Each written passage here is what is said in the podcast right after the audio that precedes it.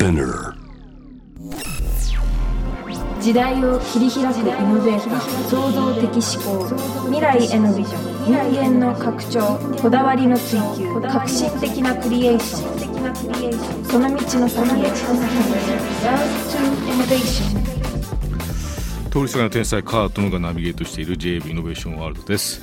ここからはね Road to Innovation のコーナー、えー今夜はですね放送からあれですかね2週間ぐらい経ちましたかねグランドマーキーもね、えーそして村づくりの発明家藤原マリナさんをお迎えしておりよろますしくお願いします。藤原まりなです。いやーご無沙汰もしてますし。ご無沙汰してますね。いやあのあれ株式会社無駄ってさ人間関わってんの、いや関わってないです。あ。の私個人で立ち上げました。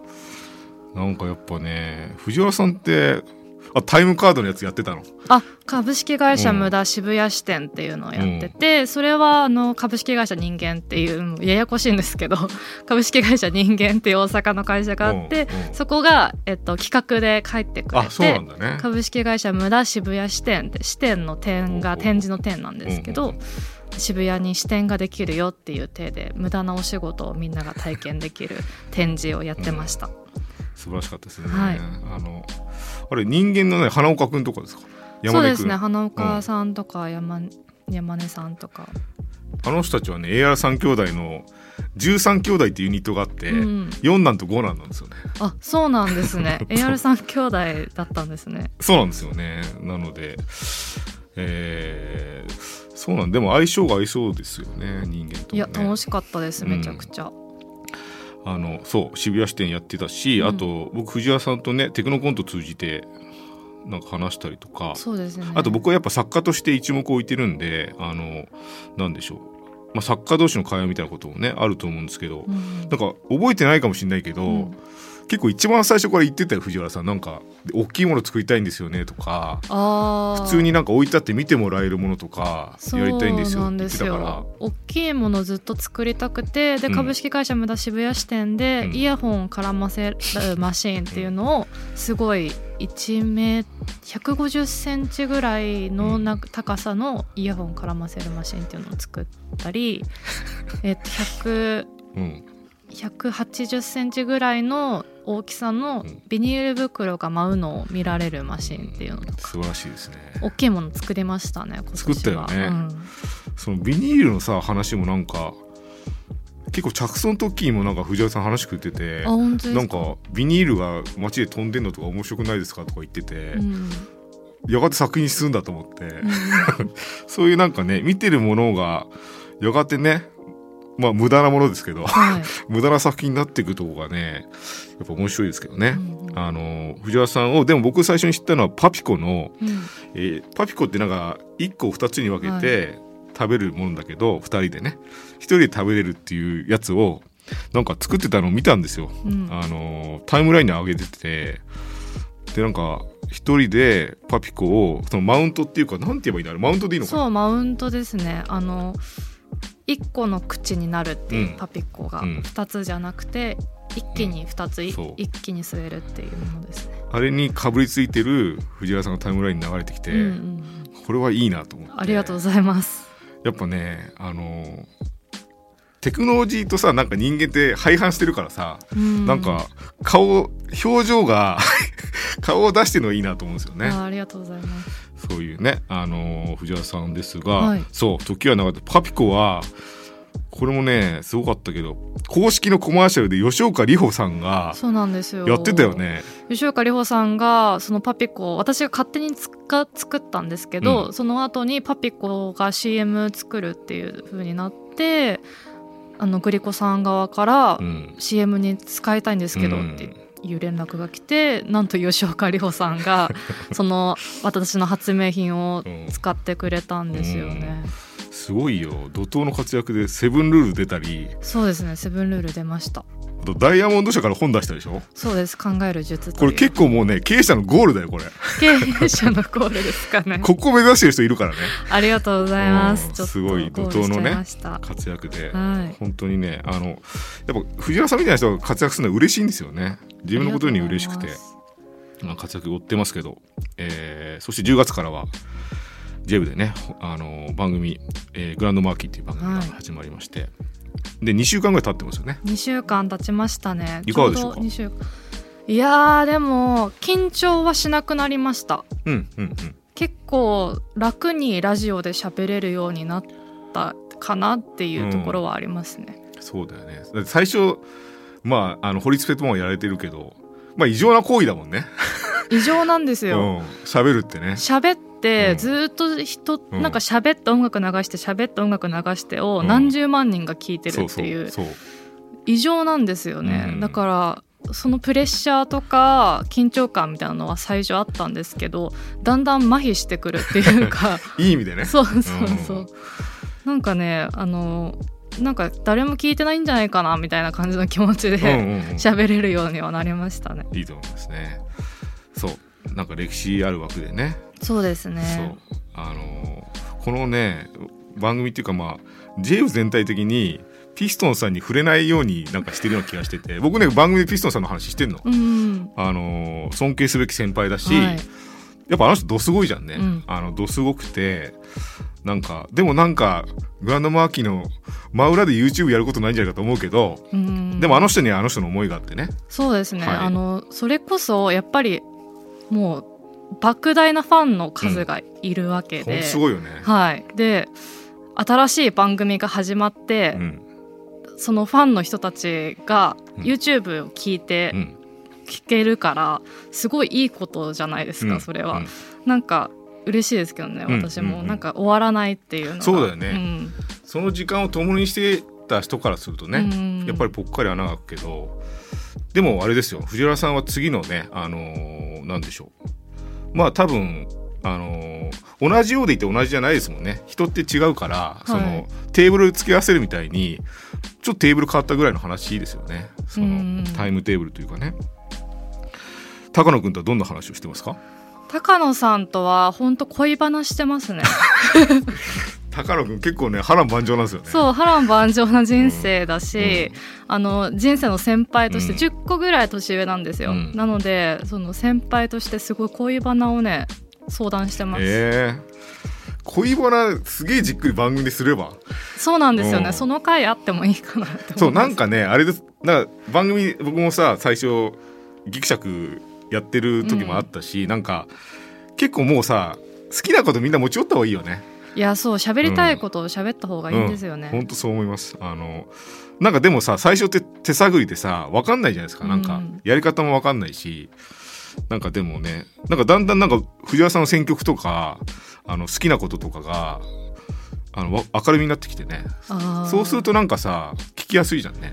そうですね。やっぱり自分の好きなこととかなんか唐突にこの曲かけたいみたいな感じでかけたりとか、フィーリングで選曲したりとか、そういうのが結構楽しいですね。そうだよね、うん。だから僕もねちょっとずつ自分のねできることを増やしていったんですよ。うん。一曲ずつ曲を増やすとか、スタッフは知らないうちにっていうかもういつの間にか僕は曲この番組選んでるけど、うん。最初は結構やっぱ戦いがあって、一曲ずつちょっと忍ばせておいたりとかね、で知らない間になんか自分で話せるコーナーを作ったりとかあちょっとずつですよね。ーう。ん。でで多分ピストンさんだって最初はちょっとずつやってたからね、うん。だからちょっとずつねやっていけばいいと思いますけど。ありがとうございます。そして、えー藤原さんはですね、えーそうだ未来の話もしたいから、うん。ちょっと曲をかけて、はい。あとカナダの話もしたいから ちょっとカナダの曲かけて、えーカナダと未来の話します。J-Wave. Innovation World. Innovation World えー曲はですねファイストっていう人の「シーライオン」という曲でございます。えー今日急にカナダの特集やりたくなって。はい。カナダについて何か思うことありますか？カナダについて思うことは、私アイドル大好きなんですけど、K-POP のうん。NCT っていうアイドルグループのマークっていう子がうん。カナダ出身で、なの？あのそのマークがすごい大好きでそれを真っ先に思い出しましたね。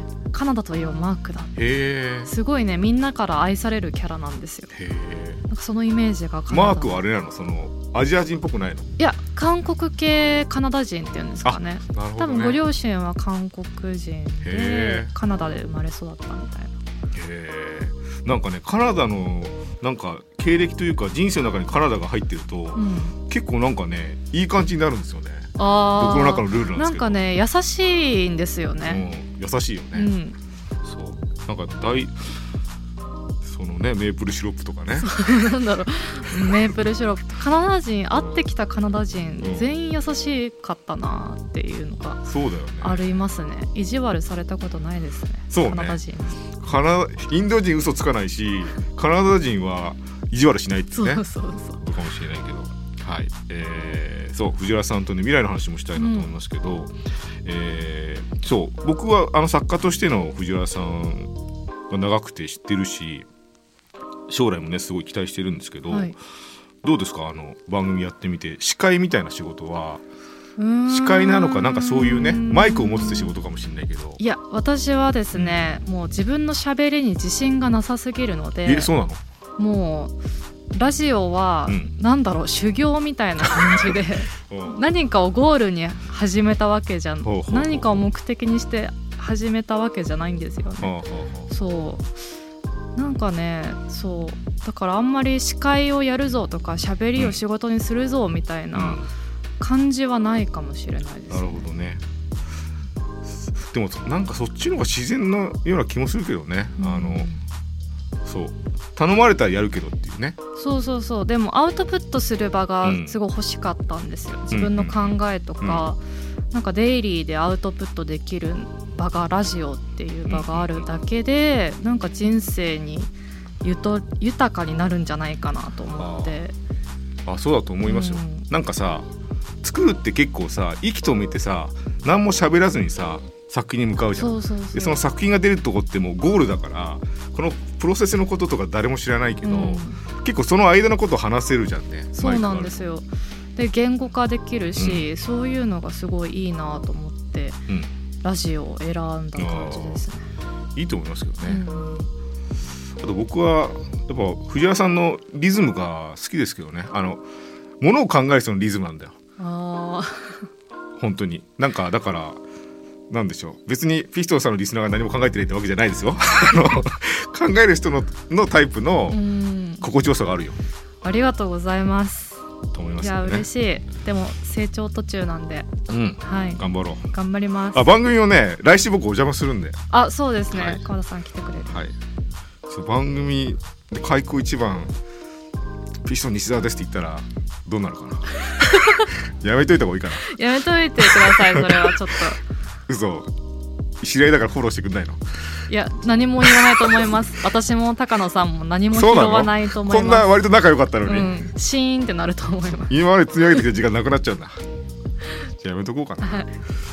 はいえー、そうテクノコントもねまたやりたいなと思ってるし、はい、そうですね。テクノコントやりたいですね。あれはどうなんですか？あの、まあ、作品の出す場所かもしれないし、うん、なんかね英語でゲーム配信急にしてなかった、あのイギリス人の友達うとん、ゲーム配信してました。あれも別に目論みとかじゃなくて？あの単純にイギリス人の友達からなんかゲームやろうぜみたいな、なんかアニマルロワイヤルっていうゲームがあるんですけど、なんかあの猫になって打ち合いをするみたいうん。なゲームなんですけど、それをやろうぜみたいな、マリナーみたいな感じで 来たんで、うん。おやろうぜってなって、そしたらなんか YouTube で配信するからみたいなので YouTube 配信されちゃった、うんうんうん。私の拙い英語が。いやいいよね。なんかそう藤原さん作るもの自体は国境を越えるじゃん。無駄っていう感じってさ、うん。スチューピッドっていうかさ、うんなんかくだらねえっていう感覚って多分世界共通だから、うん作品はやがてね海を越えるだろうけど言葉でもね説明できるのはいいことですよね。そうですね。言語すごい好きなんですよ、うんうん中国語も勉強してたりして、まあ、あんまり最近はやってないんですけど英語と中国語勉強してて、うん。なんかこう世界を目指すとか、うん世界に行くぞみたいな気持ちは全くなくて、単純に言語学習がすごい好きっていうので、面白いよねう。んやってますね。なんかさ言語の変なとこからヒントを得たりするじゃん。なんか発音例えばなんか母音が変な中国語も変だしさ、うんまあまあまあまあみたいなさ、こんな変な言語操ってたらそれはなんかちょっと声でかくなるわっていうかそうそうそういろんな発見があるんですよね。なんか言語とまあ一方通行っていうか必ずしも決めつけはできないけど言語の中になんか人格ってちょっと宿ってて、うん。こういう文法だからちょっとなんか硬くなっちゃうなとか、うん。ドイツ語ってやっぱ厳格だから文法がやっぱああいうちょっと硬いく見えるよなっていうか、うん。フランス語って結構ゆるゆるってゆるゆるだけどなんかなんか概念を概念化しないみたいなところがあるからなんかフランス人も面白いなとかね。うんうんなんか思考法をなんか言語で切り替えるとねシルブプレシルブプレの棚の無駄もあるかもしれないじゃん。そうです。ね無駄の。シルブプレの中の無駄もあるか。ラ無駄っていうか。うん。ねあるかもしれないですね。いろんな無駄がねうん。言語によってあるなと思うしあとやっぱ中国はねやっぱりなんか何かとなんかライバル視しちゃうけど一緒にやってった方が僕はいいなと思いますね。あうん。の言語もそうだし文化も。うんなんかちょっと前は確かにね真似されてたんですよ日本文化って、うんうんうん。今の中国のアニメとかすごいもんね。ああ面白いですよね。いやなんかすごいんだよなんか。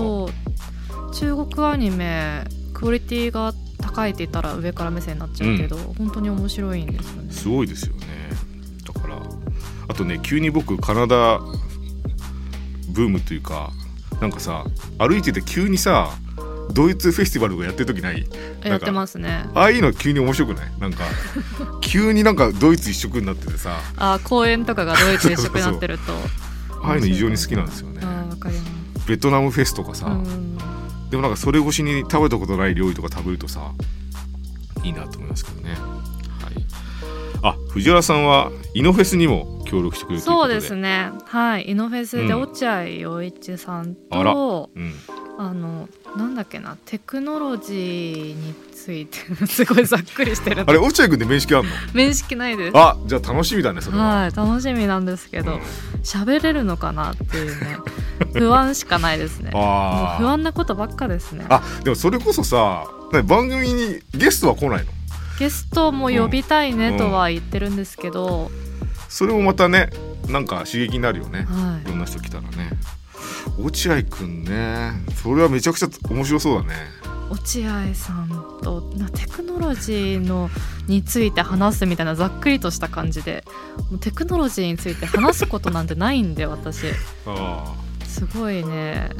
なんかこ困ってますね。あ昔から僕は落合君に言おうと思ってたしもうなんだろう会うたびに言うのはデジタルネイチャーの次はアートネイチャーですねっつって言ってたんですよ、うん。落合君に言ってたらなんか本当に毛根を作り出す研究とかなんか落合君がやり始めてて、えー。ねアートネイチャーって言ったでしょっていう話もありますけど。ありますけどね。ちょっとね、えー時間があるんでじゃあ普通の話しようかな。はい。はい、なんかそうですね。そのこういう時間ってパッと急にあったりする？番組で。こういう時間ねでも夕方の番組なんで私にしてはなるべくテンポよくやろうっていう風に頑張ってますよ。うん。なんかそうですね。お邪魔して何しちゃうピストン西澤ですの入りしか考えてなかったんですけどね。いや本当に何喋ろうですよね。うんあのなんかし下手に知り合いな分、ん。あんま聞くことがないっていうか。そうだねそうなんだよ。あでもねちょっとさっきねあの藤原さんがそのマイクに向かうっていうかしゃべりのプロっていうか何かを伝えたいとかじゃなくてっていうの僕なんか声にも横顔があると思ってんの。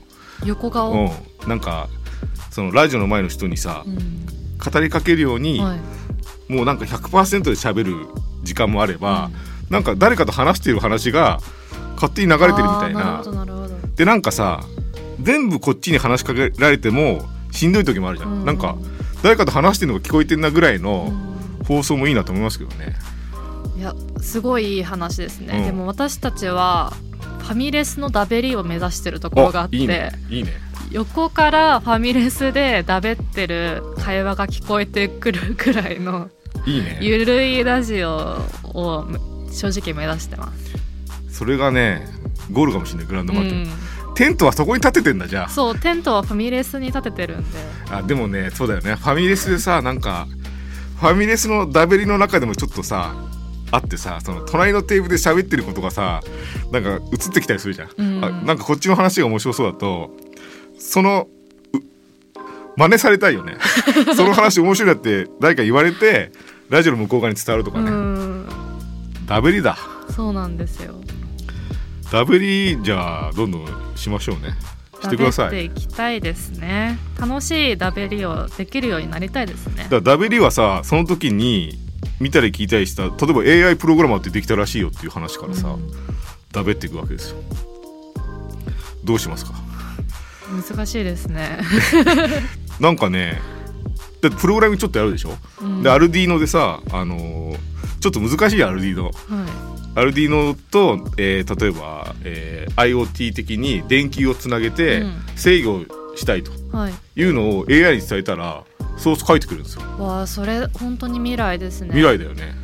私もなんか 3D モデル作る AI 欲しいなと思って。はあはあ。例えば本当にパピコを一人で食べられるマウントとかって打つと バーって作ってくれてあと 3D プリントするだけで実体が出てくるみたいな。えあのパピコ作った時は自分でデータを作ったの？あれは友達が作ってくれました。でも難しいもんね。難しそうでしたね。あのパピコを何本も買って計測してモデリングしてましたね。あでもね 3D はねもう出てますよ。あそうなんですか。なんかねえーあのーそういうのプロンプトエンジニアリングって言うんですけど、はい。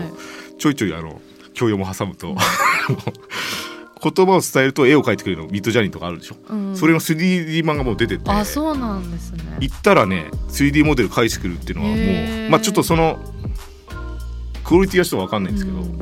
あるにはあるみたいですけどね。